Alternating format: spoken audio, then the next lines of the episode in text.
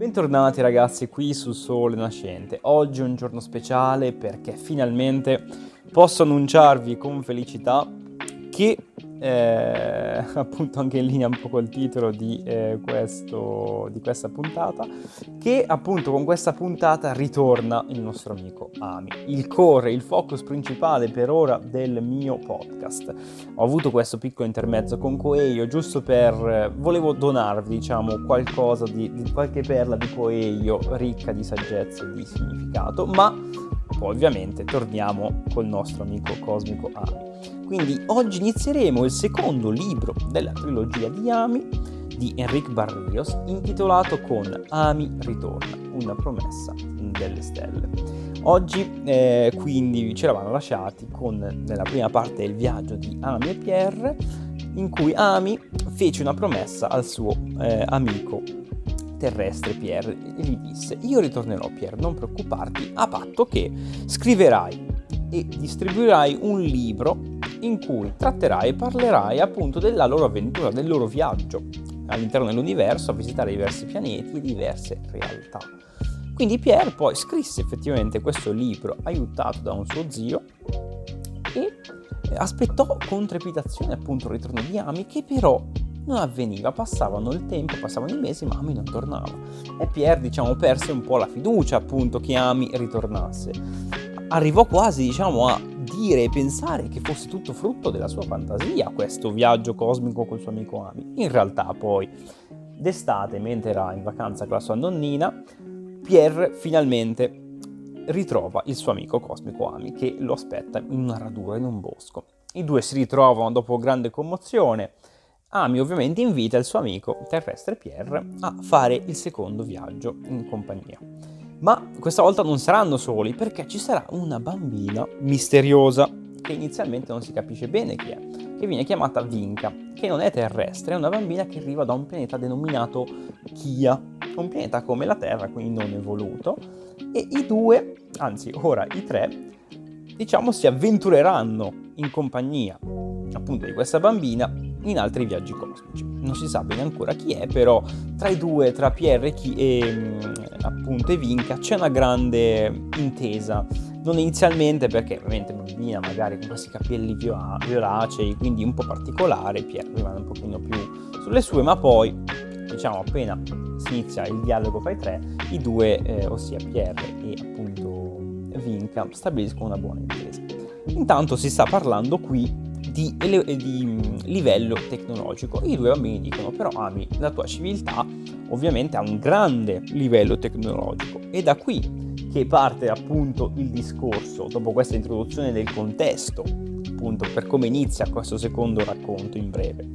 Qui Ami fa un bellissimo discorso su, su un parallelismo tra felicità e amore. Leggendo un, un passaggio, Ami dice Utilizziamo la scienza per offrire maggior soddisfazione alle persone, ma non dimentichiamo che la massima felicità si ottiene dalla spiritualità. Uno potrebbe essere padrone di un mondo intero, dominare grandi conoscenze tecnologiche, ma se nella sua testa regna l'ignoranza per le cose dello spirito e nel suo cuore non c'è amore, la sua vita sarà più miserabile di quella di un accattone. Perché? Chiedono i due bambini, perché l'amore è la fonte della felicità. Grandissima verità. E poi continua. Non si tratta solo di romanticismo, ma di vivere nell'armonia, di amare la vita, la natura, l'aria che si respira, amare il creatore perché ci offre la splendida opportunità di esistere, amare tutte le persone, tutte le manifestazioni della vita. Quando si possiede il dono di amare, la felicità è sempre presente, anche se i nostri beni materiali sono scarsi. Se cerchiamo soltanto l'amore, otterremo tutto il resto in sovrappiù, ma se cerchiamo solo i beni materiali, forse sì, li otterremo, ma non otterremo sempre la felicità, perché la felicità è un frutto dell'amore. Intanto Vinca, la bambina, aliena, dice, la felicità si compra con l'amore.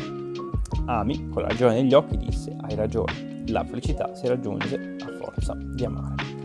Bellissimo, bellissimo passaggio, diciamo che eh, qui Ami ci eh, analizza, ci espone con grande saggezza e sempre, che denota, diciamo, questo bambino cosmico, grande semplicità, grande chiarezza. Una cosa che amo di questo libro è che con grande chiarezza, con dei parallelismi comprensibili appunto anche dai bambini, eh, ci può spiegare delle grandi verità. Eh, appunto, qua si inizia col discorso della scienza, no? la scienza intesa anche come progresso scientifico e quindi eh, continuamento di benessere anche materiale, diciamo, che quindi loro la usano sì per dare soddisfazione e comodità magari appunto alle persone, ma non è il fulcro, il centro, perché la felicità arriva appunto da, secondo me, uno stato di serenità spirituale, di chiarezza spirituale.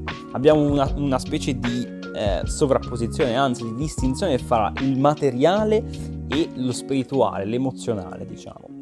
Diciamo che possiamo avere appunto, sembra un discorso molto banale, ma non è, perché arriverà un punto di svolta. Ossia, possiamo avere quindi, classica diceria, tutti i beni materiali che più desideriamo, ma se io ignoro in realtà, secondo me, se noi ignoriamo la nostra vera necessità per essere felici, quindi ignoriamo quello che davvero in realtà tutti gli esseri umani di questo pianeta hanno bisogno, sia di eh, una specie di legame, dei legami affettivi con le persone, di comprensione, di spiritualità. Quindi solamente in quel modo possiamo rimanere con un cuore ricco di amore. Se ci doniamo e rimaniamo appunto eh, deno- diciamo frastornati oserei dire, quindi immischiati, invischiati sol- solamente nella materia, avremo un cuore privo di eh, amore un cuore in cui regnerà sicuramente infelicità e soprattutto un concetto chiave è insoddisfazione, perché appunto l'amore, come dice Ami, è la fonte della felicità. Non lo è ad esempio il denaro, il possesso, i beni materiali. Quindi i beni che possiamo acquistare appunto col denaro, quelli magari sì, è vero, ci possono donare una felicità, tra virgolette, una felicità diciamo effimera, temporanea, illusoria soprattutto, che ci può portare a, a una dipendenza da questa felicità, perché è una felicità che ha un inizio e una fine, e una fine molto molto veloci. Quindi ci porterà in questo sistema consumistico eh, a un continuo, un continuo comprare per essere felice, per essere soddisfatto, che ci porterà poi, compro un nuovo bene, mi stufa, non sono più felice, ne compro un altro, mi stuferà sempre più velocemente, però dovrò continuare a comprare perché sarò dipendente da quel sistema per avere una felicità illusoria. In realtà una felicità che non ci soddisfa, siamo sempre insoddisfatti, infelici, incostanti nella nostra spiritualità, perché è un'illusione quella che se noi possediamo siamo felici. È un'illusione che perché noi stiamo cercando la, felicità, sì, la stiamo cercando, ma nel posto sbagliato, sia nel materiale non nei legami affettivi, nella crescita spirituale, nel mettersi in gioco, nel godere davvero della vita. E non dipende, non possiamo godere della vita in base ai beni che possediamo, ma in base a quello che siamo, in base a cosa abbiamo costruito noi. La vita la si costruisce non solo a livello materiale, ma anche affettivo, affettivo, empatico, spirituale. È lì che ci creiamo la nostra sfera di felicità. E appunto qua Ami dà un grande, una grande visione, diciamo, sia critica della mentalità moderna, sia ci dà una grande verità di come ottenere questa felicità. Cioè, in questo passaggio, diciamo che come inizio del secondo libro non potevo avere, secondo me, un inizio migliore, grazie a Enrique Barrios. Appunto perché noi, il nostro scopo è quello di vivere nell'amore e come donarlo alle persone che abbiamo vicino a noi donare affetto, amore, amare poi ogni istante che viviamo. Dobbiamo essere vigili, attenti a quello che è la nostra vita, a quello che è la nostra quotidianità, apprezzando istante per istante. Apprezzando appunto ogni momento in cui siamo vivi. Una cosa che ci dimentichiamo è che noi siamo vivi. In questo momento tu che stai ascoltando, io che sto facendo questo podcast, siamo vivi. Io sto, eh, mi sto mettendo in gioco magari, sto parlando, sento la mia voce, cioè sembrano banalità ma non lo sono.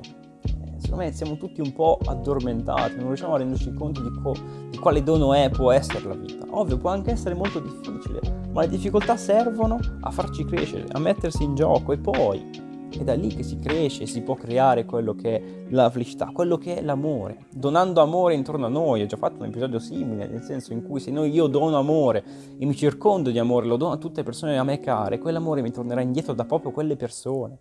Ed è lì che si crea la felicità. Non solo col proprio partner, eh, ma anche appunto con amici, parenti, ma anche colleghi di lavoro, eh, persone che possiamo incontrare. È da lì quando io magari do un sorriso a una persona, probabilmente quel sorriso mi tornerà indietro. Questo è un esempio banalissimo, ma che può nascondere in sé tante, tante, tanta verità.